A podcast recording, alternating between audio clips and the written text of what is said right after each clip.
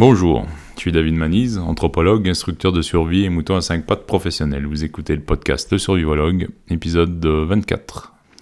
La liberté. Euh, c'est la première partie du slogan dans liberté, égalité, fraternité. La liberté euh, qui, comme un muscle, s'atrophie quand on ne l'utilise pas, comme une compétence qui se perd quand on l'entretient pas. La liberté, c'est pas gratuit, c'est un truc qui se paye.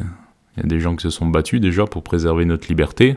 Se sont battus de plein de manières. Hein. On pense souvent aux militaires qui ont gagné des guerres pour défendre nos systèmes politiques, mais euh, on pense moins aux instituteurs qui se battent pour nous enseigner des choses qui nous rendent libres, qui nous aident à penser par nous-mêmes potentiellement pour certains, aux profs de philo, aux, auteurs, aux penseurs, aux journalistes, aux photographes de guerre. On pense moins à tous ces gens-là qui nous, euh, qui nous inspirent et qui nous aident à découvrir qui on est aussi et, euh, qui nous mettent devant nos responsabilités.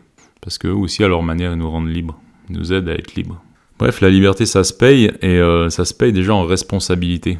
Ça coûte du temps, ça coûte de l'énergie, ça coûte de la prise de risque, ça coûte de la sécurité en fait d'être libre. Et, euh, et c'est probablement pour ça aujourd'hui que autant de gens préfèrent l'illusion de liberté d'une cage dorée plutôt que la vraie liberté. Celle qui s'assume, qui se paye et qui se paye parfois cher. La liberté individuelle euh, évidente, genre je peux aller à gauche à droite, je peux faire ce que je veux évidemment, euh, c'est une liberté qui existe. Celle-là elle est plutôt superficielle, même si elle est indispensable.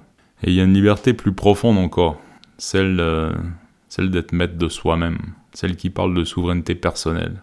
Celle-là, elle demande à ce qu'on se connaisse profondément, et qu'on opte, qu'on choisisse, qu'on fasse des vrais choix délibérés. Et puis il y a un troisième genre de liberté qu'on oublie souvent aussi tellement elle est tellement on la prend pour acquis. C'est la liberté collective, la liberté euh, que nous permet nos systèmes politiques. Et euh, c'est notre liberté en tant que pays, quoi. C'est notre liberté euh, en tant que nation, en tant que groupe. C'est notre liberté tous ensemble.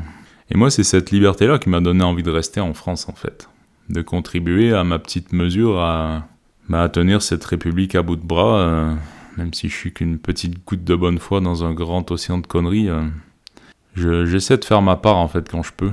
Et, euh, aujourd'hui, je vois cette, liberté-là être bafouée par plein de gens. Et ça me convient assez peu, j'avoue. Je dirais même que ça me casse les couilles. Vous imaginez sûrement que je vais, commencer à cracher sur eux et dire ils et pointer du doigt et, râler sur ceux qui veulent soi-disant nous enfermer et ils veulent nous priver de nos droits et ils... Et comme ça, comme ça on pourrait s'imaginer que c'est de la faute de quelqu'un d'autre si nos libertés s'effritent, quoi. Comme ça on peut, on peut pointer du doigt et mettre le blâme et, continuer à faire de la merde. La, la, vérité c'est que c'est beaucoup de notre faute. Nous. Euh, nous les, les citoyens. Même si je suis pas encore citoyen. Mais nous qui habitons en France. Nous, on a la responsabilité de veiller sur notre liberté individuelle et collective. Et vous savez par où ça commence? Ben, Ça commence par nous-mêmes en fait. Ça commence par euh, ne pas choisir la facilité à chaque fois qu'on peut. Ça commence par ne pas compter sur l'État pour faire des choses qu'on pourrait faire nous-mêmes. Ça commence par ne pas peser sur le système inutilement, par complaisance ou par habitude. Ça commence par prendre soin de sa santé, en mangeant bien, en faisant du sport, en dormant bien, en prenant soin de ses émotions, tout ça, et éviter de se ruiner la santé volontairement, quoi. En se disant, ouais, c'est pas grave, euh, j'irai chez le médecin, et puis euh, non. En fait, oui, on peut vous soigner si vous faites de la merde, mais le but c'est d'éviter, quoi. Ça commence par euh, pas se laisser embarquer dans des, dans des querelles clivantes et stupides qui jouent le jeu des puissances étrangères. J'ai écrit tout un bouquin là-dessus. C'est celui, je pense, que j'ai écrit que c'est moins bien vendu. Bizarre. J'ai euh, d'ailleurs, parlant de clivage, j'ai reçu un message il n'y a pas très longtemps d'un pote qui, qui se reconnaîtra peut-être. Je venais de poster une vidéo sur Instagram qui appelait un peu tout le monde suite au conflit entre Israël et le Hamas euh, à se rappeler que c'est possible de vivre ensemble en France en fait, que, peu importe notre couleur, notre religion, tout ça, euh, il y a moyen de ne pas se taper dessus quoi. Et, et c'était un message assez simple en fait, humaniste, plein de bon sens. et le pote en question me disait en gros, attention, choisis bien ton camp parce que bientôt ça va avoir des répercussions euh, sur toi et sur ta famille. Alors, euh, connaissant le, mec, je, voyais ce qu'il voulait dire. Je suis pas d'accord avec lui, hein, mais, euh, mais, je comprenais son intention. ceci dit, ça aurait pu être vécu comme une menace, littéralement comme une menace, et ça m'a pas du tout plu. Et donc, je vais le dire assez simplement, je suis dans le camp des humains qui ont envie de vivre en paix, en fait. Et, euh, des humains qui ont envie d'être peinards et de bosser, d'élever leurs gamins et de vivre leur vie comme ils ont envie. Euh, et d'être en paix avec les gens qui sont différents d'eux, quoi. Ça, c'est mon camp, en fait. Évidemment, je suis contre le terrorisme, par définition, et je suis aussi contre... Euh, enfin, le terroriste qui viennent d'un bord ou d'un autre, hein, je suis contre le bombardement des civils, et je suis... et peu importe leur couleur ou leur religion, ou est-ce qu'ils habitent, et je suis contre l'utilisation des civils comme bouclier humain, et en même temps je suis contre... Enfin, en, bref, euh, je vais pas rentrer dans le détail de ce que je pense de ce conflit, parce que pour moi c'est la merde de tous les côtés, et c'est euh, dramatique. Euh, et globalement, je suis contre les politiques belliqueuses et stupides, quoi. Je suis plutôt pour les tentatives de, de, faire la paix, même s'il y a des compromis à faire. Et, et je suis contre tout ce qui constitue une prise de pouvoir sur autrui au final. Euh, si je dois choisir un camp un jour, ça va être euh, celui de, de ceux. Enfin, si je dois choisir un camp, en fait, ça va être contre ceux qui veulent m'obliger à choisir un camp. en vrai, en venant m'emmerder chez moi, quoi.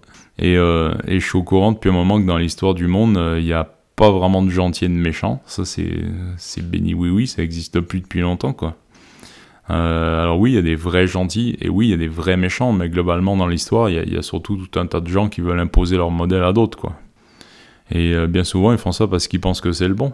Et, devinez quoi, gros spoiler, ça a jamais trop fonctionné, en fait. Même euh, le modèle euh, occidental de, et victorieux de la fin de la Deuxième Guerre mondiale est en train d'être remis en question un peu partout dans le monde aujourd'hui. Hein. On, a, on a gagné, mais, mais, mais 70 ans après, on se rend compte que ça prend pas tout à fait autant qu'on voulait. Bref, on a une responsabilité, nous, individuellement, dans la manière dont on entretient notre liberté dans la manière dont on en prend soin, dans la manière dont on joue le jeu ou pas, de donner cette liberté-là en échange de, confort et de sécurité et tout plein de trucs. Et, pour être libre, ben, il y a plusieurs conditions du coup. La première, c'est de se connaître soi-même. Et, euh, quand on parle de liberté individuelle, il ben, faut se connaître soi-même pour pouvoir faire des choix délibérés et donc être libre. Et connaître ses automatismes pour pouvoir s'en affranchir, tout ça, on a déjà parlé, bref. Mais si on parle de liberté collective, ben, il faut aussi savoir à quoi on fait référence en termes d'identité collective. Et c'est un gros mot, identité, aujourd'hui, mais, euh, mais laissez-moi laissez deux secondes pour, euh, pour élaborer un peu plus. Churchill, pendant la Deuxième Guerre mondiale, il a refusé qu'on coupe dans les budgets de la culture pour, euh, pour financer l'effort de guerre. Pourtant, Dieu sait qu'il y avait des, des, gros besoins à l'époque. Et quand on lui a demandé pourquoi, il a dit quelque chose du style Mais après, pourquoi on se battrait? Et je trouve que la question est très très juste en fait. Pourquoi est-ce qu'on se bat? Pourquoi est-ce qu'on ferait les frais de notre liberté individuelle ou collective si on ne sait pas pourquoi Si on ne sait pas qui on est, collectivement ou individuellement. Et euh, la crise des, identités et, de la citoyenneté qu'on connaît aujourd'hui, à mon avis, elle vient beaucoup de là en fait. Ça veut dire quoi être français aujourd'hui Ou canadien, ou suisse, ou belge, ou euh, néo-zélandais en fait? Ça veut dire quoi dans une sorte de village global où tout est vitrifié par le business mondial hein? Ça veut dire quoi? Pose la question parce que je suis encore. Euh, enfin, je suis en train de terminer ma demande de naturalisation pour obtenir la citoyenneté française. Ça fait longtemps que je suis dessus. Et, euh, il faut que je retrouve des fiches de paye et des dates d'embauche et de débauche et machin. Et c'est euh, c'est vraiment. Enfin, c'est un gros dossier. Et de fait, je me pose la question pourquoi est-ce que je vais avoir la nationalité française aujourd'hui? Alors que, étant belge par mon père, je peux vivre en France sans aucune formalité. Et d'ailleurs, je suis issu depuis 23 ans. Euh, alors j'ai la réponse pour moi. Mais, euh, mais qu'est-ce que ça représente, la France, aujourd'hui dans le monde, en 2023 C'est quoi le but de la France? C'est quoi l'idéal commun qu'on peut mettre en avant? Quand on dit je suis français, tu vois Qu'est-ce qui a du sens? Et euh, je voyais l'autre fois des interviews de jeunes qui disaient Non, mais moi jamais je me battrai pour la France. en cas de guerre, rien à taper. Et ils disaient tous ça plus ou moins en rigolant, avec des mots différents, mais tous, ils étaient d'accord, enfin tous ceux qui ont été interviewés, hein, ils étaient d'accord pour dire non, moi je me battrai pas pour ce pays. Alors, euh, je vais pas mettre tous les jeunes dans le même panier, évidemment. Je connais des jeunes, moi personnellement aujourd'hui, qui, qui ont 25-27 ans et qui sont des vétérans, qui ont fait la guerre, quoi, plusieurs fois. Et respect et merci, euh, mais c'est pas forcément la majorité. Et, euh, et merde, moi, euh, moi je serais prêt à me battre pour la France. Moi qui suis un vieux de 48 ans, qui suis immigré, qui, qui, suis même pas citoyen encore, je serais prêt à me battre pour le concept France. Pourquoi pas eux? Et je pense que, enfin, je pense que pas eux parce qu'ils savent pas comment ça pourrait être sans la France. Je pense qu'ils ont aucune idée de comment ça se passe dans plein de pays aujourd'hui et, à quel point la liberté et confort dont, dont ils profitent, et je pèse le mot profite, aujourd'hui sont des denrées rares, quoi, et précieuses dans ce putain de monde. Alors oui, euh, c'est pas parfait en France, mais euh, si vous avez l'impression que l'État français vous flique beaucoup, savez quoi, aller faire un tour en Chine. Ou euh, pour avoir du PQ dans le shot public, faut, faut prouver son identité avec des marqueurs biométriques qui sont reliés à un système centralisé informatique, quoi. On peut tracer vos déplacements jusque dans les chiottes, littéralement. Vous avez l'impression que les soins de santé se dégradent? Alors oui, clairement, parce qu'il y a eu des grosses coupes dans les budgets et tout ce que vous voulez. Il y a plein de dysfonctionnements, mais allez faire un tour au Népal, allez faire un tour en Afrique. La Sécu, dans ces coins-là, c'est de la science-fiction. Vous avez l'impression qu'il y a des grosses inégalités? Ok. Oui, les riches sont peut-être de plus en plus riches et les pauvres de plus en plus pauvres en France, mais en attendant, les pauvres en France, sauf si vraiment, vraiment, quasiment, ils font exprès, c'est difficile qu'ils crèvent la dalle. Ils vont toujours euh, plus ou moins trouver à manger, quoi. Ils vont globalement pouvoir se loger, même si c'est dans des conditions parfois déplorables, et on peut évidemment améliorer tout ça. Mais aller faire un tour ne serait-ce qu'aux États-Unis, première puissance mondiale, ou deuxième, ils se tirent la bourre avec les Chinois, mais bref. Ou euh, les pauvres aux États-Unis sont pauvres, de chez pauvres avec un P majuscule et où les riches sont riches avec un R majuscule. Et, dans plein de pays d'Amérique du Sud, les inégalités sont, incroyables. Alors non, c'est pas parfait en France, mais quand on voit ce qui se fait ici par rapport à, d'autres endroits, euh, plutôt que tout saboter et de cracher dans la soupe et de râler, je pense que on pourrait déjà apprécier ce qu'on a et voir comment on peut améliorer le truc, même à notre petit niveau de citoyen, arranger la sauce comme on peut, quoi prendre ses responsabilités, aller voter, euh, même si c'est pas évident de savoir pour qui voter de nos jours, mais euh, pas, pas sombrer dans l'ignorance et le nihilisme à la con. Là. Prendre soin de notre corps, prendre soin de notre santé, euh, y compris notre santé mentale, arrêter de jouer les victimes, et agir, faire quelque chose. Et, sinon, ben, au final, on, utilise un peu le fait que tout n'est pas parfait pour se déresponsabiliser. Un peu comme des, des putains d'enfants gâtés qui crachent dans la soupe de homard parce qu'il y a une tache sur la nappe, quoi. Merde. En fait, en France, euh, et, je, et vais pas cracher dans, dans, la soupe non plus et dire que tout le monde pense comme ça, c'est vraiment pas du tout le cas, mais il y a une grosse partie de la population qui a une conception de la liberté qui est la même que celle des esclaves, qui, euh, qui attendent que, que leur liberté vienne du maître, qui attendent que l'autorité vienne que la liberté, pardon, vienne d'une autorité, et qui se positionnent sans arrêt et qui se définissent sans arrêt vis-à-vis de cette autorité-là.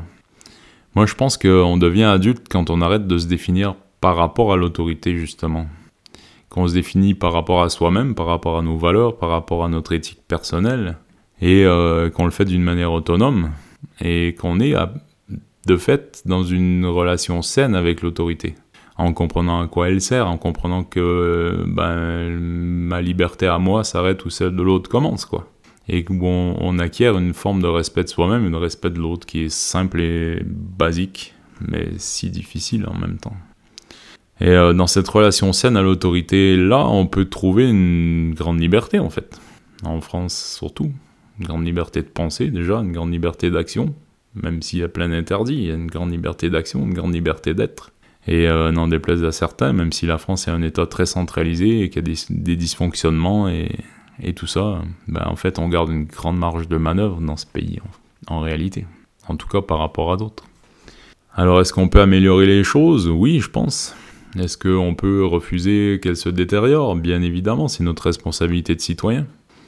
Mais, euh, mais moi, j'aime ce pays profondément, et je peux le dire sans, sans être taxé de nationalisme et de, chauvinisme et de trucs en isme, là, parce que justement, je suis encore étranger. Mais j'aime ce pays, j'aime euh, j'aime la démocratie qu'elle a, j'aime le fait que la France ait été un des berceaux de la démocratie dans le monde et qu'aujourd'hui elle soit potentiellement un des endroits où on va pouvoir renouveler un peu cette démocratie et, et, la penser euh, pour, euh, pour aujourd'hui quoi. Et l'incarner différemment dans un système de plus en plus mondialisé et, et trouver des solutions peut-être. Il y a, je sais pas, je, je crois, peut-être naïvement, mais j'ai la foi. Et j'aime les Français et j'aime la France et j'aime la bonne bouffe et la bonne humeur et les gros râleurs et, euh, et le melting pot culturel que c'est et la richesse que ça représente et aussi la richesse qui vient des frictions qu'on trouve entre les gens en France. C'est riche en fait, c'est pas facile, c'est pas doux et soyeux tout le temps, mais c'est putain de riche. Et je pense qu'il faut s'en rendre compte. Bref, je vais arrêter de vous spammer. Restez pipou